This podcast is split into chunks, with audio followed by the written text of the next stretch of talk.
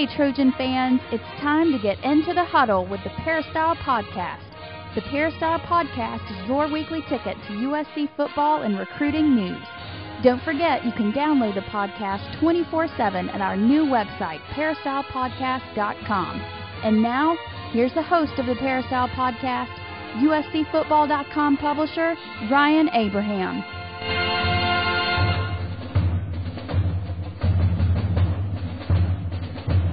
Hello, Trojan fans, and welcome back to another edition of the Peristyle Podcast. Today is April 1st, 2009, and it is our 59th episode of the Peristyle Podcast. If you don't know what the Peristyle Podcast it is, it's our weekly internet radio show talking all about the USC Trojans. You can find us on peristylepodcast.com or, of course, uscfootball.com. We have a really good show for you this week. We're going to have our uscfootball.com staff roundtable coming up a little bit later on in the show, talking all about spring football and our brand new uscfootball.com quarterback ratings, which uh, a lot of people are talking about on the message boards. But first, of course, we always have the coach, Harvey Hyde. Coach, how you doing today? Hey, Ryan. Uh, great to be aboard. Uh, good to be in the huddle with you. And uh, time to talk USC football, which I'm looking forward to. Certainly, certainly. And if anyone has questions out there, we'll have a few to answer for you today. But you can email us podcast at uscfootball.com. Or if you want, uh, you can email actually even a uh, audio question like a dot .wave or dot .mp3 format. Or if you want to Skype us, you can leave us a voicemail. Our Skype name is ryan.abraham on Skype. So you can do that as well. We'll try to get to all the questions. And I just want to thank our sponsor, Southern California Tickets sctickets.com is the website. 1-800-888-7287 that is the phone number if you need tickets for anything. Concerts sporting events theater the dodgers are coming up angels stuff like that. Give them a call over there at sctickets.com you know one thing i want to say ryan before you get started with questions and so on uh, out at uh, spring practice on saturday i just want to thank all the people that were uh, so pleasant. I mean, coming up and talking to us, uh, both of us or all of your staff, uh, saying how much they enjoy uh, uh, USCFootball.com. I had a chance to meet a gentleman named Guy who was so complimentary, and I want to thank Guy for all of his comments and Ron and these people that were out there. And you know, uh, that's why we're here to try to just give people our opinion of what we see. Uh, they can agree or disagree. And then I had so many comments too about the dog barking in the background. and they all they all said, "Coach, tell us the name of the dog." Well, there it is. You see that? She's in the background, and her name is Cece. And uh, you know, she wasn't uh, prepared today for this show, but she didn't get to go down to spring practice. Mm. Normally, she's passing on all the you know word to all the people's dogs that listen to USCFootball.com, and today she's not too prepared, so she's a little embarrassed. Okay. That's okay, Coach. Yeah, it was really fun being down there. The first day of spring ball, there was a lot of people on the sidelines. I mean, it was really packed, and Coach was nice enough to kind of hold court down there. A lot of people came up to him and talked about the podcast and what he does on the USC Radio Network and stuff. So it was, it was good to see, Coach. I'm glad everyone's out there, uh, you know, on, in your corner there. Well, it's not that. It's just great to see people out there supporting, excited about USC football and and everything that's going on. It was great. It was a coming out. It really was. And as you mentioned last week when we talked about spring practice, I, I said the first day is the greatest day. Because everybody's fired up. Not only the players, but the coaches and the fans. Uh, they gather out there. They haven't seen each other for a long period of time since the last tailgate or whatever or game. And it's just great to see everybody and walk around and evaluate the players and just be a part of it. And I think that's what what is so great about USC football is everyone feels a part of it. Some people stand at the gate, and when the players come through the gate, Marv Goux Gate, they shake their hands and say, "Hi, good luck this year." I mean, it's an atmosphere that's really different than any university I've ever been around. It, it is a complete different atmosphere where people are so close to the players and people and the coaches uh, at USC. Now, coach, as a former coach, did, would that make you feel uncomfortable that you're? Play- I mean, Pete Carroll obviously has no issues with his players being, you know, surrounded by fans. Uh, people want autographs and, and a lot of media, and you know, they're the players are very very accessible, probably more accessible than anywhere else in the country, or just as accessible. I mean, there's a lot of opportunity for players to kind of you know, say the wrong thing. But Pete Carroll seems to feel really comfortable that whatever lessons they're teaching them behind closed doors, they feel they feel good about it. No, they feel real comfortable about it. And I'll tell you, and I'll explain this to you. When you have people at your practice, it really gets your kids spirited. And they really like that. And they practice. And I saw some of the players run over and hug their moms, and their moms getting excited and saying, That's my son. That's my son and it really gets everyone excited to be that close and see the people. I mean, I'm going to tell you something. Jeremy Bates, the new uh, play caller and quarterback coach from USC, Brian Schneider, the new, uh, of course, special teams coach at, at USC, they have never seen anything like that. Believe me, uh, at UCLA, nothing against UCLA, but they never, they don't have that many people at their spring game. and no, really, you know, and, and they have it in the Rose Bowl and and you and you see uh, Jeremy Bates, who's been in the NFL and, and Denver and so on. They don't have that many people come to practice. First of all, most of their practices are closed except for camp and so on. I, I, he was afraid to look over at the people but he was distracted even with the enthusiasm of the people and, and the police and security walking by, by and saying, please stay behind the, the yellow line, please stay behind the yellow line, and, and so on. I think that even excites the coaches. Now, Franklin, the defensive line coach, he'd been there before, so he's seen it. But it's a great, great feeling of enthusiasm to see all that. And if people haven't been out to USC practice, then I suggest you get out there because it is something special. It really is and I think these are are, are worth going to. Um, sometimes in the fall, especially when when the games are going on, not as many people come out. The practices are more. I don't want to say more business-like, but they're they're definitely kind of to the point. There's a a real reason to be out there. Boom! This is what we're going over today. Let's get out there, get it done. Hour and a half, hour, forty-five minutes, whatever. For spring, I mean, there's a there's a plan in place, but it's a little more open, and there's a lot more time i think i mean the, the practice go the practices go longer. There's more opportunities for like autographs and stuff afterwards. And you know there's a lot of people out there checking it out. So if, if you haven't been out to one just go to howard jones field. I mean it's free. Just walk in there. I think there's only one practice that's closed. We do have a, a full schedule up on spring ball central on uscfootball.com it's like a it's a good page coach. You got to check it out. It's like all the links to all of our stories from spring football. We'll keep updating that you know every couple of days as we go through the spring. But there's a schedule on there that shows you when all the practices are. I think there's only I forget which day, maybe April 11th or something. There's only one closed date. So if you haven't been out there, your coach is right. I mean, you got to check it out. It's it's a really good opportunity to kind of see these guys up close. You can meet some of your favorite players, just say hi if you want an autograph. You can do all that kind of stuff, and then it kind of gives you an extra rooting interest in the in the fall when you actually see them on the field. And you know, in the spring, it's more casual too. Let me mention this because you're not game planning. You're not trying to beat an opponent. You're trying to get better, improve your skills, uh, introduce new players to the system, introduce new coaches to the system, and so on. That was a learning day for everyone Saturday. Coaches, players, fans being become acquainted with new players and so on. And and you know one thing I want to mention is is the past players of USC are absolutely celebrities. I mean, I don't know how many people out there recognize some of the past players, but they have to come in disguise. And Ryan, I don't know if you noticed this or not, but Rey Maualuga, he was at practice, and it was about 85 degrees out there. But he had a sweatshirt on with a hood, and he had the hood up over his head, where you fairly could see his face. I don't know. Did you notice that? Yeah, I, I saw him out there. There was guys. I mean, some older like uh, Malaefou MacKenzie was there. If people remember him, Matt Leinart was out there. Shiloh Rochelle, and uh, it, there was a lot of former players out there, and you know some of the guys that are. I mean, there's guys around now USC like the the seniors because you know today Wednesday is actually the USC Pro Day.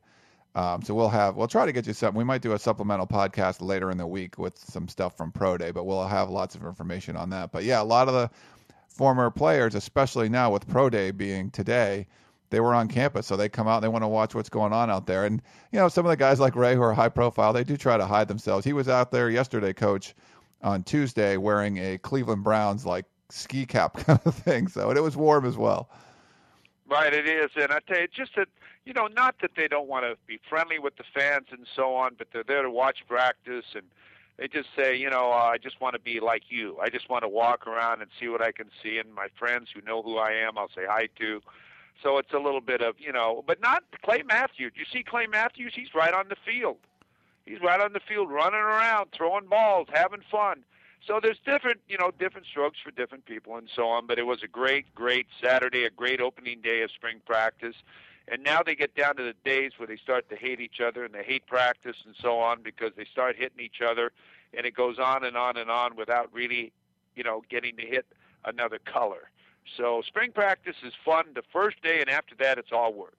Yeah, the, um, and Thursday will be the first day they put on pads, coach. They'll put shoulder pads on, and I think then they'll have practice Friday and Sunday. I believe Sunday will be the first day of full pads, but I haven't got confirmation on that yet. But you were out there that very first exciting day. Is there any? Uh, what were your kind of initial thoughts on what was going on down there? Well, you know, I got I've got to be honest. I couldn't get around to all the groups, but uh, looking at the offensive line, I was certainly impressed with number one, the depth.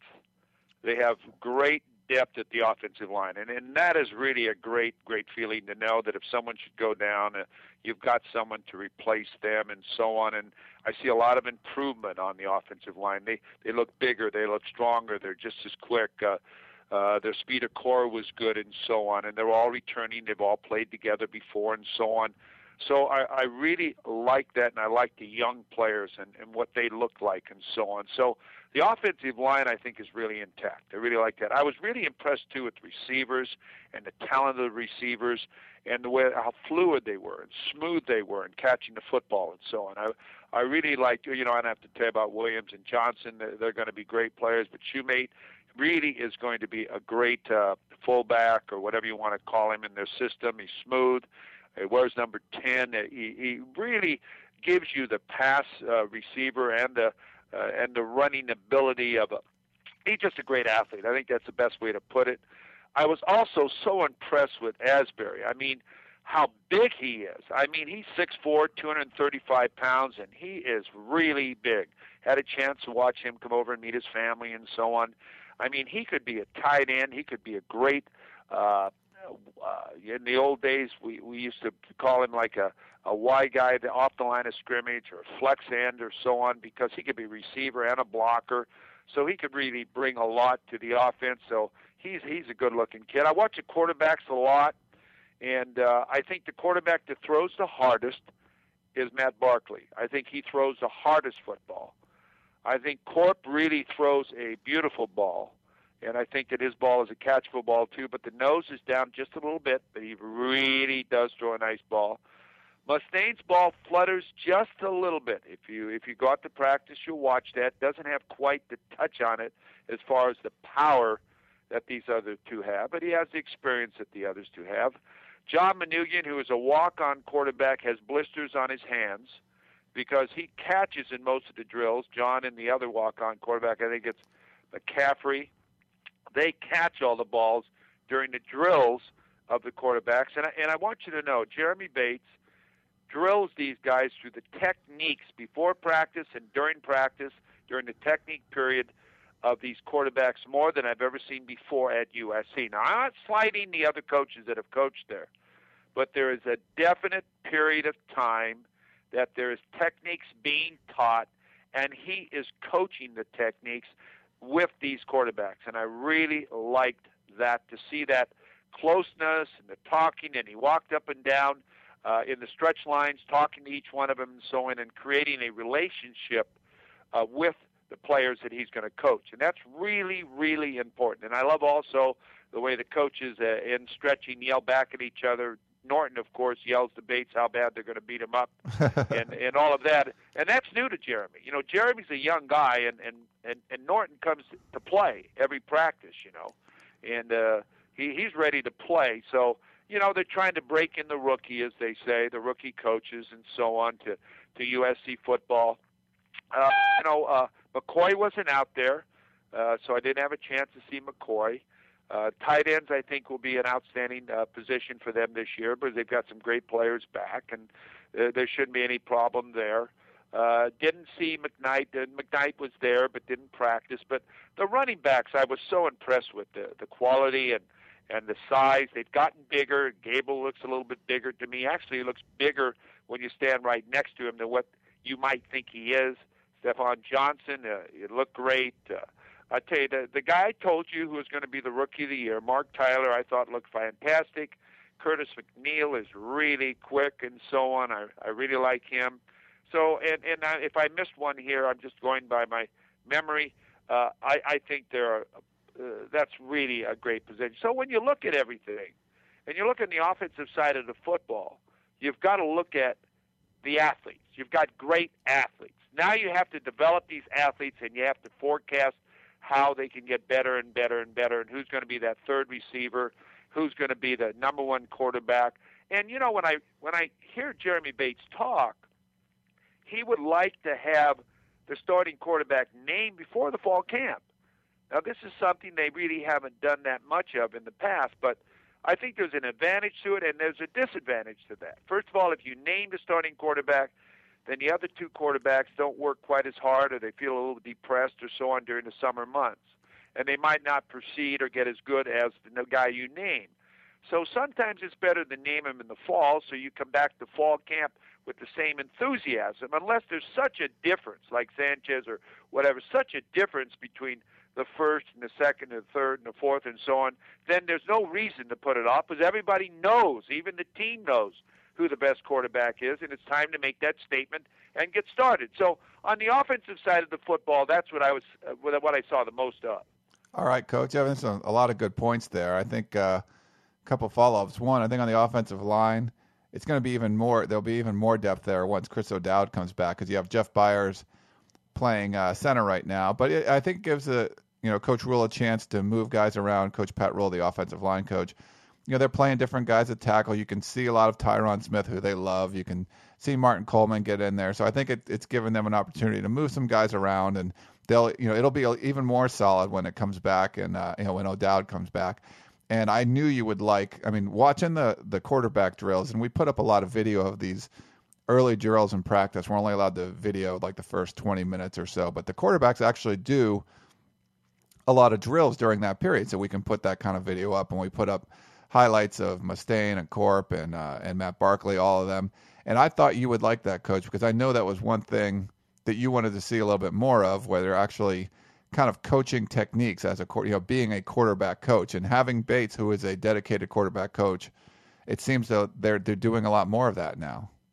Yeah, they are, and I'm glad you brought that up, because I wasn't going to bring that up. But in the past, I've been sort of negative on that as far as uh, with the coaching technique part of the quarterback position. And and now I saw that, and it was great seeing that, and and uh, ironing out the flaws, and, and videoing the drops, and so on, and having a coach watch every single quarterback. I think that's so important, rather than just sitting and having them warm up and reading a clipboard or or whatever. I think it, it's really important, and I think these quarterbacks will pay attention to Jeremy Bates because he's a guy that's coached the quarterbacks and he's coached in the pros and he knows what he's talking about. So their intent, and they really do have a quarterback coach. It isn't a GA or somebody that they put there to coach quarterbacks. You can't have that. And now these guys will get better daily because they have someone evaluating them every day, coaching them every day, saying more in a meeting than, hey, we got to have a good day of practice, going through and – and explaining what the roles are and reads are. And, and the thing I like the best too is the elimination of a lot of terms that are that don't mean anything, and it makes the play calling longer, and it sounds more confusing.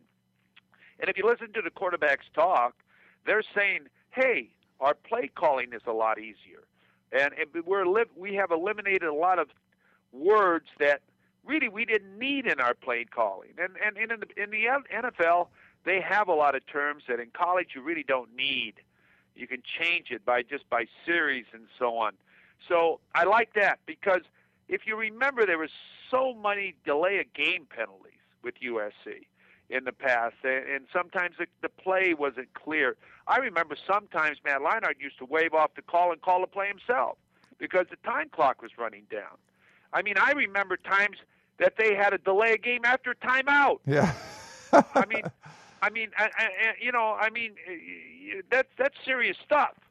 So I think it's going to be a lot smoother, and I'm really anxious to see exactly what he's added to the offense because I've always talked about having screens and different types of draws and and things to open up the offense and if Corp's, the guy, just if they, he runs the ball just a little bit, what stress that puts on the corners with options and so on.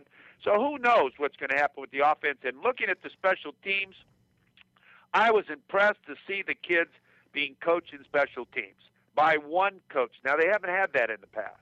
Here's a guy that had cones on the field, teaching them their lanes, teaching them how to catch a ball on a punt return, three steps back and go, and and all of these type of things that I've never heard before out there. Not to say that they didn't do it right. Maybe they did it when I wasn't there, but they were actually when they had punt catching punts and doing their. There was a guy standing there right next to him talking about you know the positioning of catching a ball, where your arms and elbows should be, how you go forward with your step and so on after you catch the punt. Keep your eyes on the ball. We'll look at the nose of the ball, the spin of the ball. I mean, all of those things that that I think is refreshing to hear as a coach. Yeah, that's a good point, Coach. And uh, I wanted to get to a couple questions. Let's try to get to them real quick. I have to run down to the USC Pro Day before I get the podcast. I mean, after I get well, the we'll podcast. get defense next week then. We can do some defense next week. Uh, real quick, Coach. Um, one of the questions Terry and Day came in. He usually he likes to send us questions. He wanted to know what happens. I don't know. Hopefully, you'll be able to help with this. If you have a a, a kid who's a, a Mormon on the team and he goes on a two year mission, what happens to that scholarship when he's gone on that two year mission? You know, that is a good question. I, I think now. I just this is of course a a guess. I think they can reuse that scholarship because that's one of the 85 scholarships that they have. And when he comes back, they have to save a scholarship or make available a scholarship again for that individual because there's no guarantee that that player will come back and play. So, you know, you just can't lose it or not use it or save it. So when he leaves to go on a Mormon mission, then you can use that or, or give it to someone else. But if he comes back and goes back on scholarship, then you got to use that as one of your numbers, which means you might give one less scholarship that year because you know this young man is coming back from his mission. Yeah, I think that's the way it works. Yeah, that's the impression I was under. I just wanted to see if you had any experience with that. I didn't know if you had any LDS. I didn't guys. have any experience with that. Oh, okay. Um, and then one other one.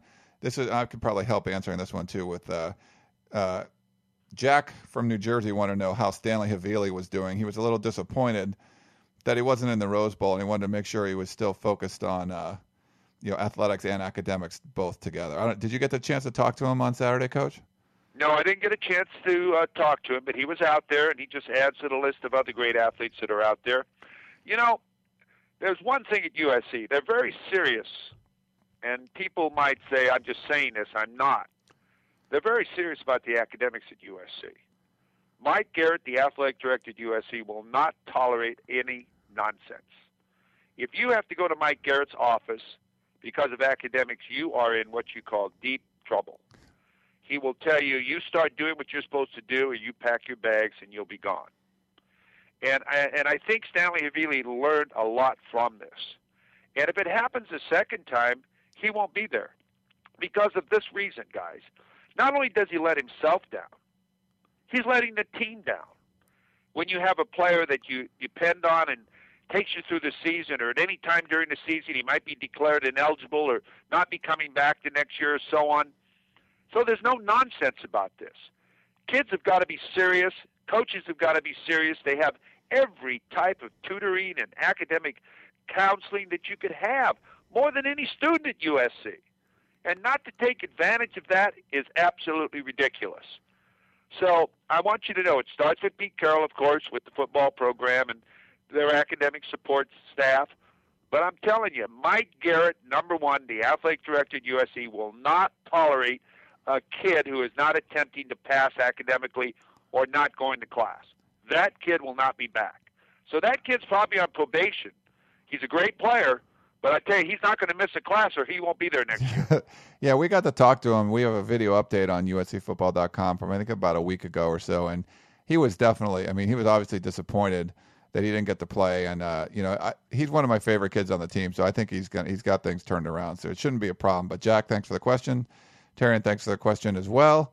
Coach, unfortunately, we got to let you go. I got to run down to Pro Day, but thanks very much for your time today. Well, thank you very much for allowing me to be a part of uh, USC uh, football.com, and my dog also thanks you.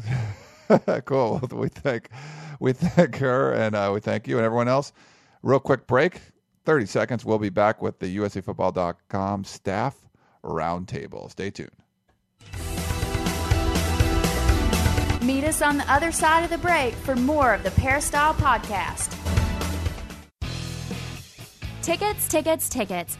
SC Tickets is your concert, sports, and theater ticket source. We have the tickets you need to any event worldwide. Football tickets are now available. Call SC Tickets now at 1 800 888 7287.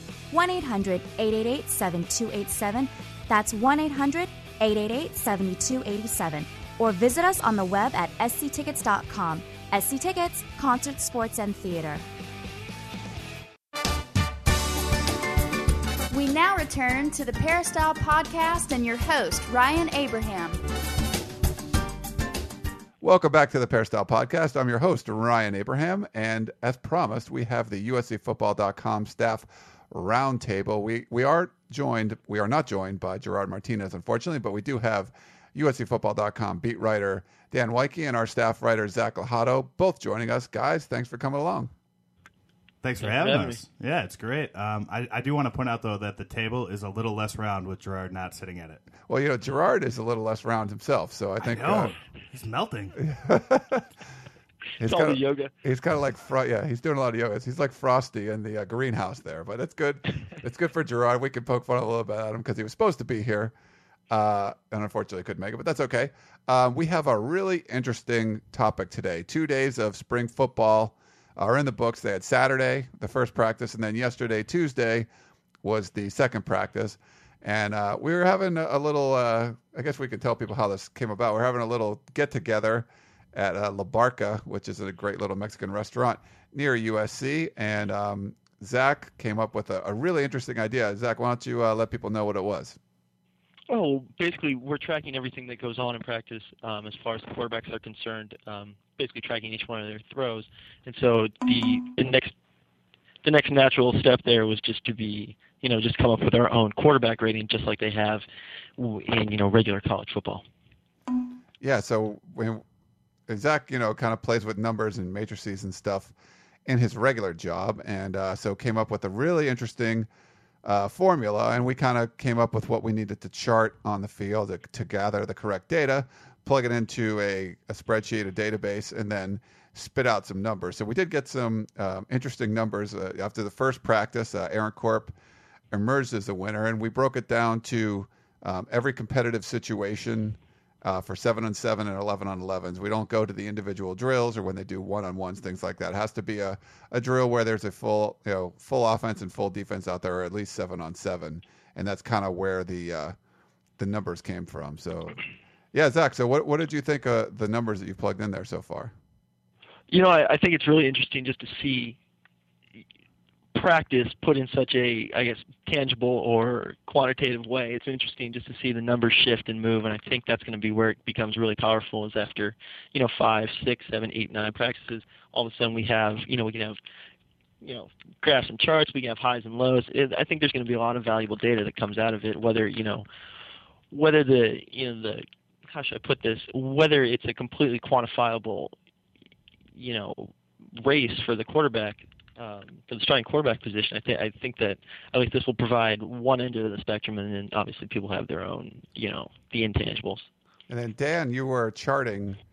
Uh, I mean, this is kind of where this came from too. Dan, you're charting every throw that the quarterbacks were making. Obviously, the quarterbacks. Uh, that's the biggest story of, of spring football. Looking at the numbers that popped out from the first two practices and, and what you charted and what you saw, do you think they kind of line up with how you felt the quarterbacks did?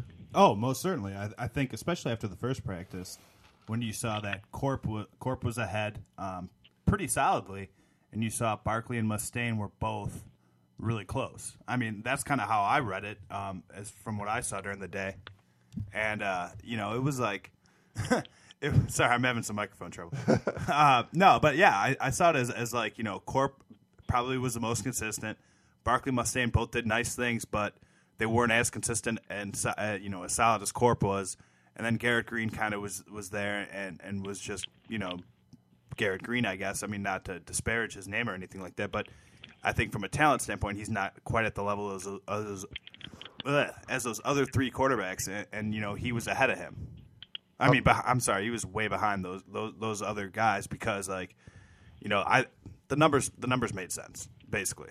I'm all flustered with this microphone. Yes, yes. Just put your all flustered. It- it's it's totally taking me out of my rhythm. no problem. Okay, so uh, Garrett Green was in the race uh, on day one, and um, you know he was held out of he wasn't held out of practice, but he was not given the same kind of drill. You know, he wasn't in the quarterback drills. Uh, you know, given the team situations that Didn't the other take a rep. were- Yeah, Yeah, didn't take a a rep. single rep in seven on seven or eleven on eleven. So we kind of dropped his numbers. We'll see if if he comes back and gets significant reps uh, later on and practices later on this week, then we can you know definitely add his numbers back in. Uh, but I just want to kind of go over what the overall numbers were, and we'll kind of talk about where those come from and stuff. And I, I I think Zach did a really good job. I mean, there's anyone that's going to look at this, you can kind of nitpick the formula and say, oh, maybe you should do this, maybe you should do that. For the kind of data that you can gather by watching a practice on the sidelines, I think we got a lot of information in there, and then you kind of come up with a number from that. And it's not going to mimic what you know you see in an NCAA football game per se, because it's a lot different kind of situation. But to compare these, you know, practice situations, I think these numbers are going to work out pretty well. But Aaron Corp overall, his overall rating was a 137. Uh, he did a little bit better overall on seven on sevens. Was a 152. 11 on 11s, 128. And uh, consistently, I think that the numbers are better for seven on sevens, which makes sense because you're you're there's no pass rush there. There's really no likelihood of a sack occurring, stuff like that. I would hope not. Yeah, unless they, they trip over. Bad. If you get sacked on seven on seven, that's that's not good. Yeah, there, there's there's guys that kind of crowd behind the line of scrimmage, so you might trip over one of them or something. But uh, Matt Barkley actually came in second after two practices. He got a 122 overall, 117 on 11 11s, and 128 seven on sevens. And uh, Mitch Mustain has a 107 overall, 97 and 11 on 11s, and a 125 in the seven on sevens. And uh, Zach, maybe you want to kind of describe a little bit, you know, the, the basics of what what's going into this formula. Wow, where do it even begin? Well, it all starts from the actual NCAA um, quarterback rating, which is just a function of uh, passes, passes completed, yardage, interceptions, and um, touchdowns. Now, I think you can just go on. I mean, if you just want to Google that, or the fans out there want to Google that, they can see it. It's a pretty simple formula. Um, where we kind of change it a little bit is with the fact that we can't get exact yardages, and so we have three levels of passes, and then you know those are all given values as far as you know what sort of yardage that represents, and then we have also what I guess makes it truly special and unique would be the fact that we grade out the level of competition that they are both playing with, as in on the offense, and the level of competition that they're playing against on the defense, and then assign um, adjustments like percentages to that to those uh, to those values. So that would be the uh, that would be the big difference. So like while the number still looks a lot like uh, NCAA quarterback rating, it's not exactly the same because it doesn't allow for quite as many points to be um, gathered. Just because the maximum that a quarterback could get would be up around 600, and in the real NCAA, it's right there near 1300. If that makes sense to you. Yeah, so it's it's a lot different than the NFL rating, where I think the max is like a 150 or something like that, or I- Mhm. it's a little bit different. but- 158. 158, yeah. So the NCAA, you could like shoot it up real high. Such a nerd, Zach. I, I. I, I never had any idea. Like I thought, you know, I went along through all this time thinking you were such a normal guy. And he Oh, you wore- know, I try to mask it in public. yeah, he wore a tie at practice yesterday and everything. It was, uh, he's, you know, he, he's a good looking, good looking fella. That Zach. Wow. So, so I think some of the differences are, and I think people are going to talk about this. If you throw a pass, and w- when we chart these, and you know, basically, uh, Zach and I were charting, and, and Dan was charting separately from practice on Tuesday. We look out there. If it's the majority of the starters on offense and or defense, that's a one. That's okay. Those are that's a, that's that's the ones. If it's kind of a mix of, you know, a lot of second teamers, we put it as a two. And if there's a bunch of uh, walk-ons that you never heard of before on the on the squad, or third team scholar, or, or third team. Third team guys, yeah. I mean, you know, then we'll kind of do that as a three, and it's not it's not always this is the first team, this is the second team. They mix up guys. I mean, sometimes you have uh, the starting offensive line and and walk on receivers, so you have to kind of make a mix of of what it is. But uh, Zach had some interesting rules that came up today. If uh, if, uh, if, if if so, one is the best. So one is like the starters. But say if there's a whole bunch of walk-on guys that you never heard of, but Taylor Mays is on the field, they can be no worse than a two. You can't rank it a three Yeah. just because Taylor The- Mays. It's the Taylor Mays corollary. Yeah, I like Taylor Mays, right? and that works on offense as well. If Damian Williams and, and Ronald Johnson are both in there, or one of those guys are in there, same thing on offense. You can only have a two. Can't be a can't be a three if one of those guys are in there. Yeah, and you know, obviously it's pretty subjective, and I think that the best, I think it was smart to to err on the side of twos because the way that it works, I, get- I mean, I don't know if in the name of full disclosure we can just tell the world how this formula works. It's not too difficult. Patent pending. Kind of a, little bit arbitrary, but basically, if you're playing with the best team, you get a 20% reduction on your score. If you're playing with the worst team, i.e., the threes, you get a 20% bonus. So uh, the middle ground there is obviously the the twos, where there is no penalty and no bonus. So that's why we err on the side of labeling teams as second teams. And just to kind of explain that, like if you're facing the first string defense and you complete the most difficult pass, like a deep pass down the field to a receiver who's like a you know a walk on to Robbie Boyer or something. yeah, like someone like that, you get a bonus because you're playing against a top defense, and you get a bonus for playing with, um, you know, skill position players that aren't as you know qualified as the Damian Williams and the Ronald Johnsons of the world. So you get a little bonus in your number for that. So. You know, it, ones versus ones, it'll even out because you get a, a bonus for playing against a tough defense, but you get a little reduction for playing with a great offense. Yeah, I, I want to want to say that I think this is just a great idea. Like I, I, I love this idea. Um, it's so fun to talk about it, Zach. I know you're a big stat guy. I like stats. Um, I like new ways of trying to measure things. I think that's something that sports in general is shifting towards. Is doing a lot of stuff with, with numbers and stuff like that, and trying to assign value to different things. But I think we can all agree, though, that there are certain things that aren't measured in in this formula that you know, or or stuff that we're still trying to figure out how to account for. Like there was a pass at Tuesday's practice to Travon Patterson, uh, kind of a short little slant underneath, but it was so clearly the right decision to throw it to him because there was nobody within 20 yards of him, and he took it at full speed and he turned up the field and, and made a huge gain. Now, you know, and an NCAA and any other type of quarterback rating, that would be you would get the you would get the yards after catch and that rating. Right. Wh- Whereas for our purposes, that that doesn't make as much sense because they're not they're not necessarily tackling and they're not you know what I mean. It, it's a little different to kind of get a sense for a true. Can I- yeah, you know, you know. Can I can I chime in here, here real quick? Yeah, yeah.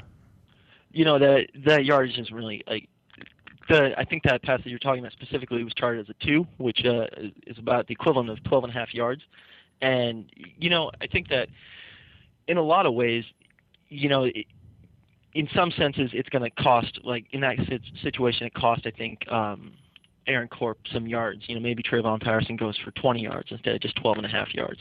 But in other situations, you know, if he so clearly makes the right decision, but yet, you know, he gets, you know, would have been tackled for three yards in a, you know, a real game situation, you know, he still gets those 12 yards in ours. So I think that it's got a nice balancing effect to it. And obviously, I think that another another thing that has to be taken into, into account here is that there's going to be a lot higher completion percentages because it is a practice. I mean, Mhm. I think that if we did this at a like you know at a higher level, like at an NFL level, you know, there are like reports out there that you know NFL quarterbacks will complete 90% of their passes in their in their practice. So you know, I, I think that the two balance each other out pretty nicely, and i it's something that we can't even begin to account for just because we don't have game film, we don't have you know an ability to really to judge whether he would have been tackled or not. Because Mhm. then where, how do you even start judging breaking tackles and this, that, and the next thing? Yeah, I mean, there's like pretty much if you've not been out to practice, especially when there's no pads on, it's kind of an Ole type of defense where every running play goes for a touchdown. It's 'cause they touch football. Yeah, it's Yeah. touch football is really what it looks So like. So it's it's hard. So we kind of made the decision. We're not going to really account for yards after the catch. Um, I mean, if you hit a wide open receiver and there's no one around him, and it's a short pass, I mean, we might be able to count that as a three or whatever, as a, as a longer pass and, and give you the touchdown. But I mean, basically, it, to be a touchdown pass, you kind of have to throw it almost into the end zone, or if the guy was clearly going to score a touchdown, and we'll give. There wasn't any touchdowns today, for example. I mean, uh, yesterday at practice. So Wait, yes, there was. was there one? W- Will Harris took that ball Okay. that off. Uh, There my was joke. Stole my joke. there was a couple of defensive touchdowns. But yeah, so I I- so I think just so people know, I mean, we we have to kind of approximate because you can't really get from what we're doing. But I think the numbers kind of work themselves out, and it's really to compare. You know, everyone's on the same playing field, so everyone, you know, you're trying to compare these numbers. These guys are getting the same opportunities, and the more practices you get, the more reps each quarterback will get, and the more sense the numbers will make. Like where Aaron Corp today got a lot of work with the threes. I mean, he really got a lot of work. He was kind of like the third guy in there, where Mitch Mustain, uh, you know, on Tuesday took a lot of the first string reps. You know, that'll work itself out. So you don't always have to you know the, the quarterback won't always have to play with you know against the first string defense or stuff like that. The more reps you get, the more data we'll put into this, and I think the, the more sense the numbers will start making. And that's something that Pete Carroll said um, after Saturday's practice when he kind of talked about how he wanted to pick this pick the quarterback. Was that you know they're they're in no rush to, to do this. They're, they want to take as much time as they can because they want to see these guys in as many like situations as possible. They they want to see how Corp handles the threes versus how Barkley handles the threes versus how Mustain handles the threes.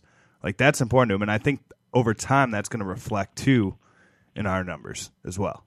Yeah, I mean, the, even, well, it'll if I can even chime in here, Go ahead, Zach. Yeah. I think one of the most powerful things will be, um, you know, in a couple of weeks we can really start seeing. You know, I'm just looking at. In fact, I'm looking at the database right now, and I can just tell you today that you know Aaron Corp faced about an average of just over a, second string defense, or almost uh, two and a half, and was playing consistently with about a one and a half offense. If that makes any sense to people, it will at some point.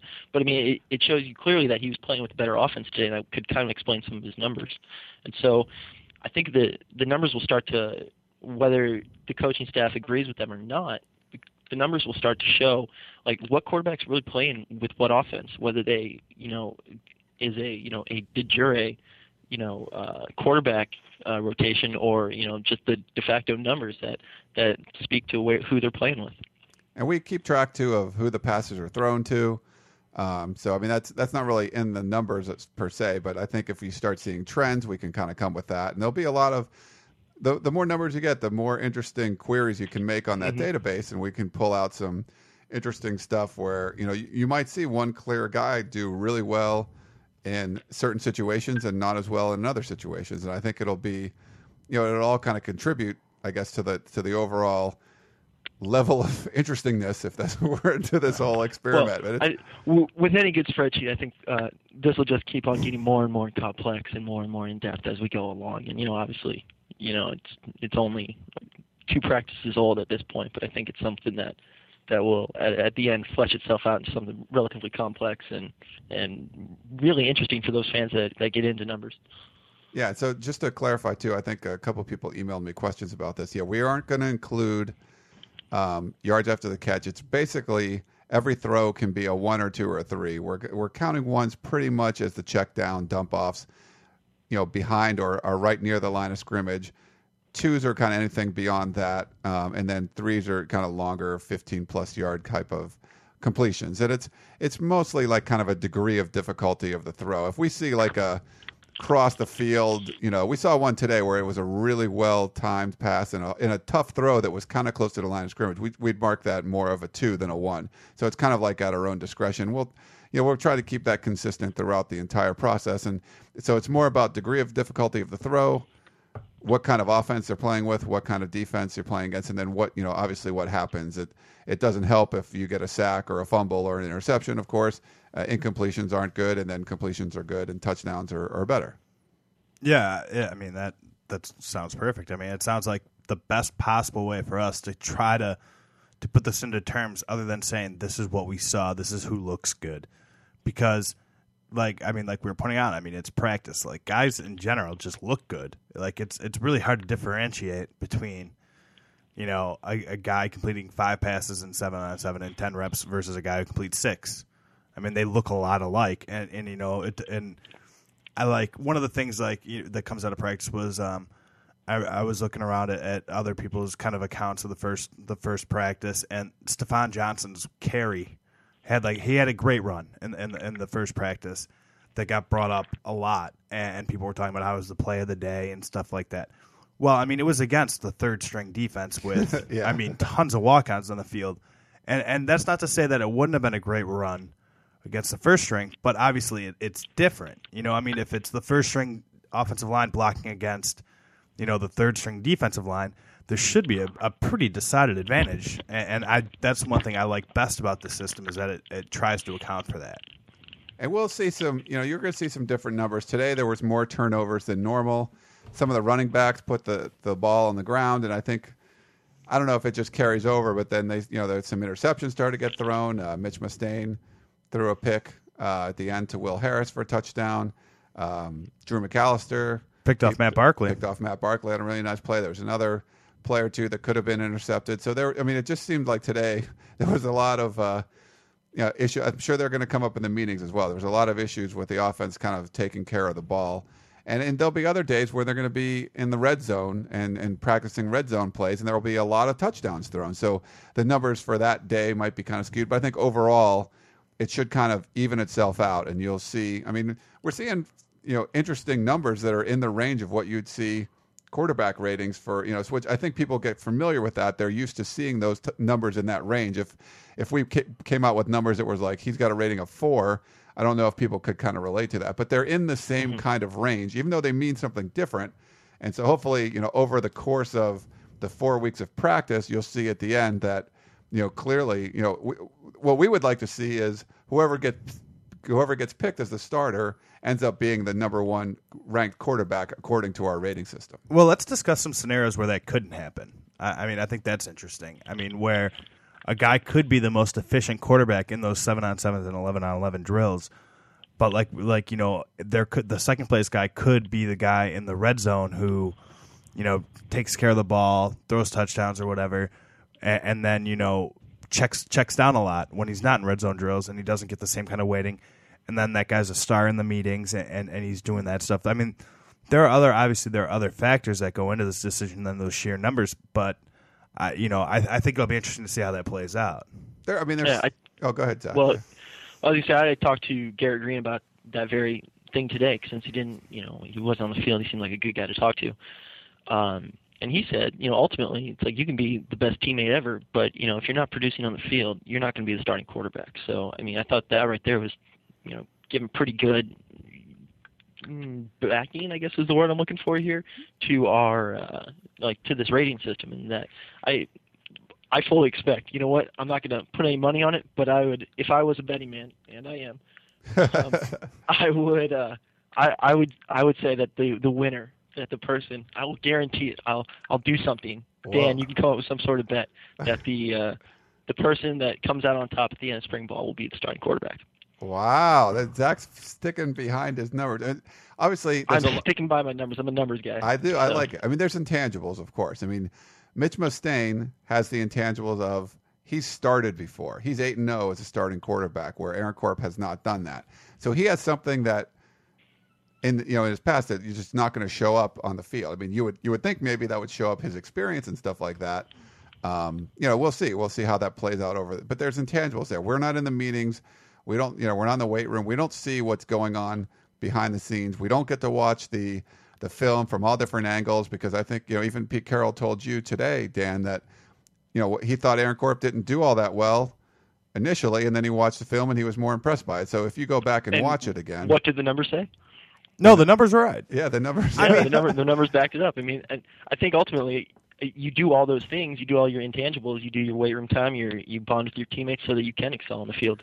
But I mean, th- there are scenarios that, let's say, the numbers, you know, if two quarterbacks are separated by, you know, I don't want to say decibels, but by you know maybe five or six rating points or something like that.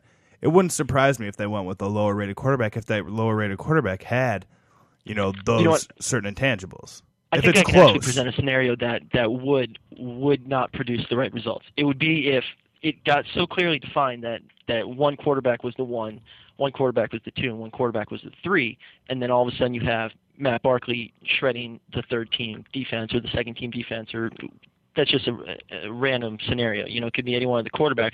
You know, just tearing those those teams apart.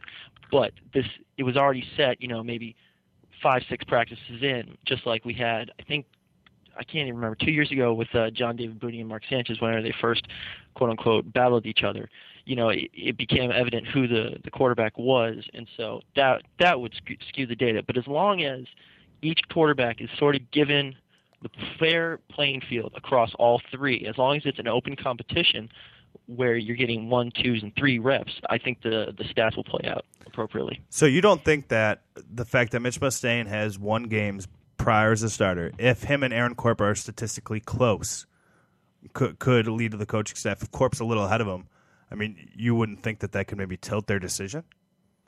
Certainly, that's actually you know if you go back to the the spring preview, that was my uh, that was my argument.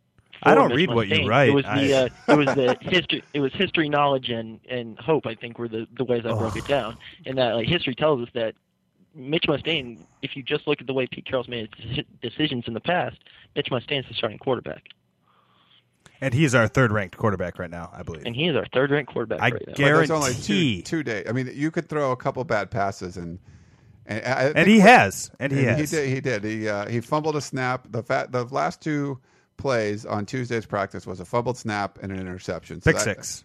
Didn't really uh, help the quarterback rating. But Does that account for more, by the way, in our ratings? A pick six? Does that? no, we don't. It's it's just a pick. Pick is a pick. So, Okay. uh, but the the interesting thing here, if you look at this, and uh, you know, all of us have been to you know dozens and dozens of these practices. Once you start charting every single play, you kind of realize that. I mean, when the, when the coaches say about you know every rep is sacred and stuff, and you're just like, oh, there's so many reps, you kind of get bored watching them all. But once you chart them all, and you're like, wow, they each only got like four passes in this round. Like there's, there really are. I mean, you you have to take every rep seriously because there's not that many, and you have a couple bad ones.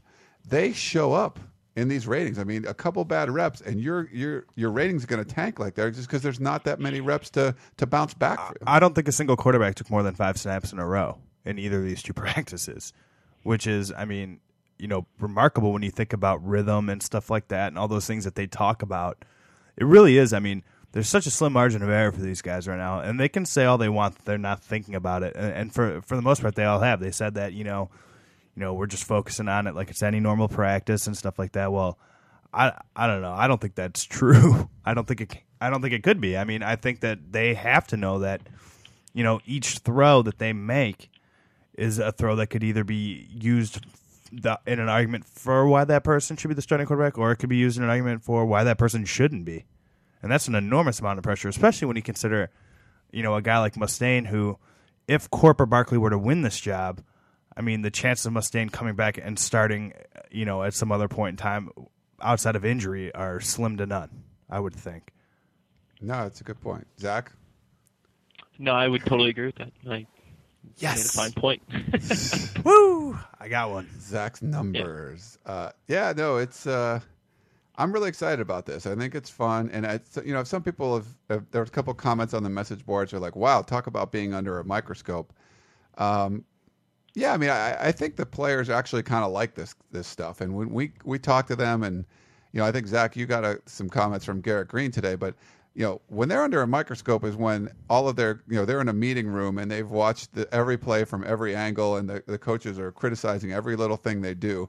I mean, that's under a microscope, and they're really you know they can get on these guys about everything that's going on. When you're i mean even when you know pete carroll said himself when he's watching from the sidelines or when he's watching from the field there's only so much you can see. So you know we're we're gathering as much data as we can from what we're seeing in real time chart it down put it into a spreadsheet just kind of give you a number just to to discuss things. And i i, I think it's going to come out pretty good. I think the numbers i think people are going to be kind of pleasantly surprised with what comes out at the end. And i bet you you're right zach we're going to see this correlate to kind of the where the, the quarterbacks fall in uh, you know in the the rankings there. All right, let's put let's put your money where your mouth is here, both of you guys, because I have so little trust in either of you.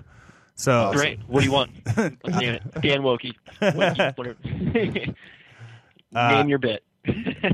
I think that um, if uh, your guys' numbers are correct, if the numbers are correct, okay, all the way through, I will. Um, I don't know. Can we make this more user friendly to the USCFootball.com public? we can. What would you have like? Them, uh, I have mean- them start a thread. Yeah, well- and we can we can nominate a. Uh, a I think you guys are gonna be right too. I wanna odds though. I like. I do think that if you're right, the my punishment should be less severe than if I, if I, if Well, the you, numbers you naturally incorrect. get odds. You have the other two. Yeah. Well, what- well, let's let's throw it out to the, the fans on the message. That's a good idea. Another good idea from Zach. That's two, uh, two in like seventy two hours. Yeah, it's pretty good. But Zach, just- I was thinking actually on the way over here that this was probably your best idea since you decided to have that twelfth Jack and Coke before the uh, USC Ohio State game. All good Dan, jo- ideas. all good. don't don't be jealous that I can enjoy my Saturdays and you can't. I am, Uh, I, I am very jealous. But uh, yeah, I think when you talk about being under a microscope and stuff like that, um, we, we haven't. We we do want to run this by. I think it'll be interesting down the road. We can run this by the coaches a little bit. Uh, definitely run it by the players. Zach started off today. You know, I think we'd like to get a little bit more data before we do that. You know, a few more practices under our belt here, get more data into the system. But Zach got some interesting comments from Garrett Green just after the, you know, really after one day of collecting data. Uh, what what do you want to share with what uh, Garrett said about this? Oh, I didn't tell him anything specific about the way it's collected. I just asked him what he like, you know, if he thought there was any like value to to having data collected on the field, and he said absolutely. He said that's something that it kind of took me off guard or caught me off guard because you don't really expect this out of them. But he said that's something that he could see them talking about in quarterback meetings and getting competitive about. I was like, well, hey, if that's uh if that's the case, that would be uh, shocking, honestly. I'm wondering if uh, if any of the coaches or any, uh, you know, I don't know. I haven't heard of of Pete Carroll doing this. Maybe Jeremy Bates comes in and does something like a way to quantify, um, you know, just to put some numbers to like what the stats they see from practices. I don't know if anyone does that. I don't know if they do it here. I know they do it at other places. Not not so much with with practice per se, but like with. I know I, I was listening a lot um, recently to the the Houston Rockets general manager talk, who's a huge numbers guy. I mean, like probably the first general manager in basketball who's just like a straight up numbers guy. And they were trying to talk about new defensive statistics and, and the development of new numbers and how it helps with trade values, how it helps with deciding who the best people are to put on the court together. And I, I do think that there are things that that it wouldn't surprise me if there are elements of what we're looking at that the USC coaches do. That wouldn't that wouldn't shock me at all. It does seem like there's more trends where you try to put put more numbers and stuff like that. And in, in some sports, it really lends itself to do that. You know, like baseball. there's baseball sta- I mean, there's obvious. statistics I mean. Moneyball was like you know revolutionized all of this stuff. Sure. And then other sports, I think they're working like, you know, there's not as many statistical categories in basketball, but, you know, you try to work that up and, you know, with what the plus minus when you're on the court and stuff like that, all that kind of deflections stuff. Yeah, and like new defensive statistics. Yeah, most certainly. all kinds of stuff like that. But I think it'll be good. Zach, nice job. Bravo to you. And uh, hopefully the uh, fans out there like it. Just go to uscfootball.com. Uh, check it out. We'll be posting the quarterback ratings uh, usually the day after every practice, and we'll have kind of a little summary and an updated uh, uh, table there of what the ratings were for the last practice. And depending on when it was, we'll do the overall rating and probably for the last week, stuff like that. And any kind of interesting statistical data that comes out of it, we'll we'll try to focus on that for that for that specific report. Yeah, I, I like. not, I think. not I think that my be, attention, excuse me, Dan. Not that my attention hasn't been focused squarely on you, but I think that there's going to be. Um, I'm just kind of looking over the the spreadsheet right now. I think there's going to be a lot of value in seeing like a uh, a offensive defensive value difference. I think that's going to be one of those those main things because. As far as success rates go, you know, if you are always having a more successful or more efficient offense, um, excuse me, more talented offense than defense, you're going to be better. And that is, in fact, as I look at it right now, why Aaron Corp is on top so I can leave people with that parting thought. So he was so He is always playing with a better offense than put against uh, defense. that's very very interesting. So you're always uh, uh, kind of ahead of the game. all right. I, I just wanted to know who passes to Ausberry the most, but I, I, like, I like, I think that'll be kind of neat to see, like, you know, which receivers. Like, quarterbacks never say that they have favorite receivers. Well, maybe you know after you know 15 practices worth of numbers, that'll be different. Yeah, we'll be able to see who checks down the most. I mean, what the, the kind of the joke of at Aaron Corp, they The call corp him down, check- corp down. uh, Dan, let's- would you like to hear something funny? Yes. Um, in fact, in the two practices, David Ausberry has three receptions and four targets. One from Garrett Green, Aaron Corp, one from Matt Barkley, and one from Mitch Mustain. So he's everybody's favorite, or He's or Everybody, and that Or again, nobody's maybe favorite, proves our sounds- larger point that everybody loves David Ausberry. 'Cause Isn't that the point of uh, USCFootball.com? that's, that is that is definitely uh, the point there. So it's cool stuff. So we'll uh, we'll you know, check back on USCFootball.com. This is our USCFootball.com roundtable, joined joined by Dan Wyke, Zach Lahato. Uh, there was a couple user questions. We'll try to get to one or two of those real quick if you guys have a second. Sure. I had, Absolutely. nothing. I got nothing better to do. Okay, so um, first question was, you know, Matt Barkley's the only, uh, you know, uh, true freshman that's on campus right now. He was assigned jersey number seven. There was some recruiting talk, and I think Zach, you were talking about this, where he might give up his number for a recruit that would be coming in. Uh, they wanted to know how do those jersey numbers get assigned? Would you like my honest opinion? Yes, yes. Recruiting clout, I believe, is how it gets assigned. Yeah, I mean, I think guys get numbers. You know, they they try to they ask for a number if it's available, they get it. If not, they don't. I mean, and, and depending on who the guy is and who the guy who has the number is, I mean, I think that's pretty much how that stuff works itself out. And guys ch- and guys change. You know, I mean, that's the other part too. The the number that you wear as a freshman might not be the number you wear as a, a senior. I know sometimes when I look back through old pictures, when I'm looking to put pictures in a story, I notice stuff like Taylor Mays, for instance, not wearing jersey number He two. was and so, 29, I think, when he first came in. yeah, and- and it looks so strange. You know what I mean? To see uh, and now, I mean, we see Brice Butler out there now wearing 19, which looks weird to me. Yeah. You know, and I, I think that you know just over time as numbers become available, guys kind of snatch up the ones they want. No, and I, Zach, yeah, you're I also think there's a, a an unfortunate situation where it becomes kind of like you know if you're not bargaining for a signing bonus, which you can at the college level, obviously you know you start bargaining for whatever you can bargain for, and you know that's where the whole Orson Charles thing came into play. And I honestly don't believe it was any factor at all in his recruitment. But You would hope not. that no, I mean, I, I certainly don't think so. But you know, I mean, look at Darnell Bing. Darnell Bing's like, yeah, I want to, I want to commit to USC, but I want to wear number 20.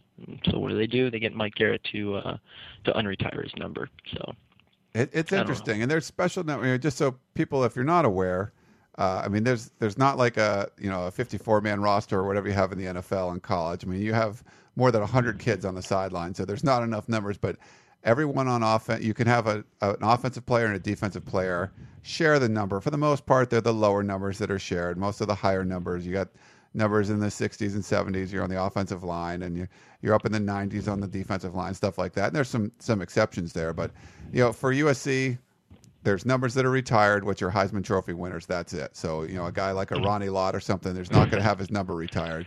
But a lot of the, Can I- def- uh, oh, oh, I'm sorry. Yeah, that's good. Can A I, lot- can I relate this back to our, uh, to our statistical or our QB rating? yes. okay. Just like we have the uh, Taylor Mays corollary in that if he's ever on the field, it can't be uh, any lower than a number two. We also have the uh, the mid number corollary at the uh, wide receiver, and if there's ever a 40 lined up, split out, 40 to 50, or excuse me, 40 to 49, it cannot be any higher than a two. okay. So Rhett Ellison out there cannot be a one. Well, Rhett Ellison, if he's split out wide from from the He's from a the tight end, or okay, from yeah. he's a tight end. But you know, if we got our our walk-ons, but they're fresh, 46, 47s, 48s, and 43s. or I Hating on the Shin dog, walk-ons. 43. But you know, if there's 41 out there, it's probably going to be a two or a three. Okay. And then, uh, you know, just to continue on the numbers a little bit. So there's some certain defensive numbers that are kind of special at USC. 55 is one of those at, at linebacker, and, you know, they try to save that. And, um, you know, I think you're right, Zach. And for everyone I talk to, I mean, the, the coaches haven't come out and said, here's our rules for that, but it's more of, you know, this guy's a highly touted recruit.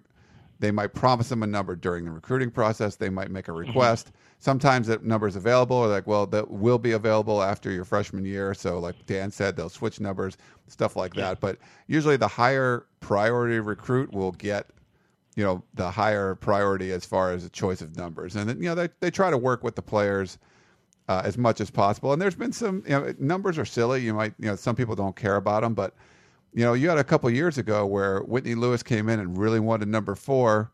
Brandon Hance, who was a transfer from Purdue, was wearing number four, and uh, either he uh, gave it up voluntarily or you know they made him give up that number, and it was.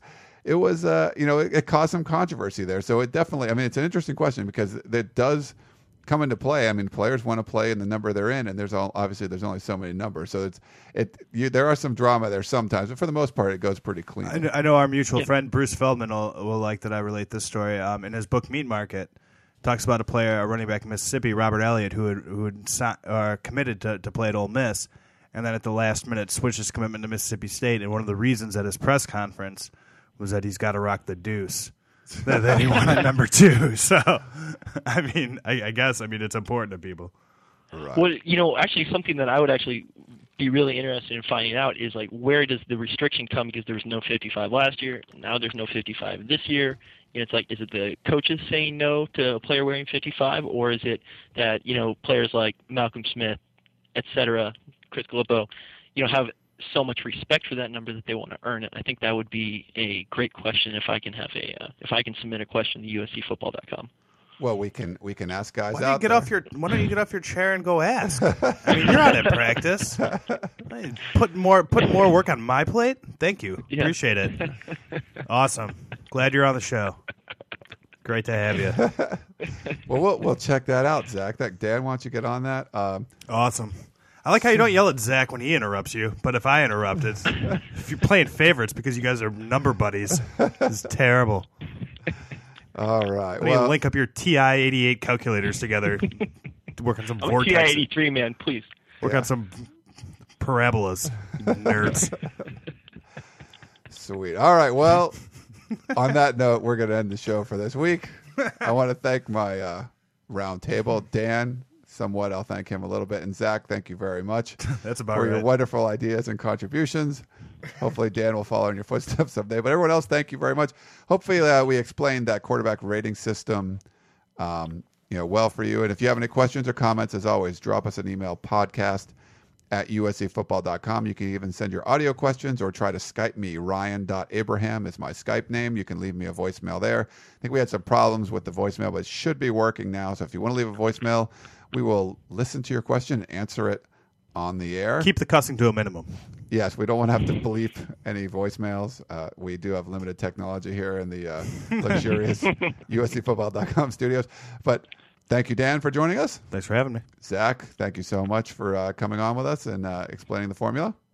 Anytime you need it. Everyone else, thank you for listening in. We'll be back next week. See you then.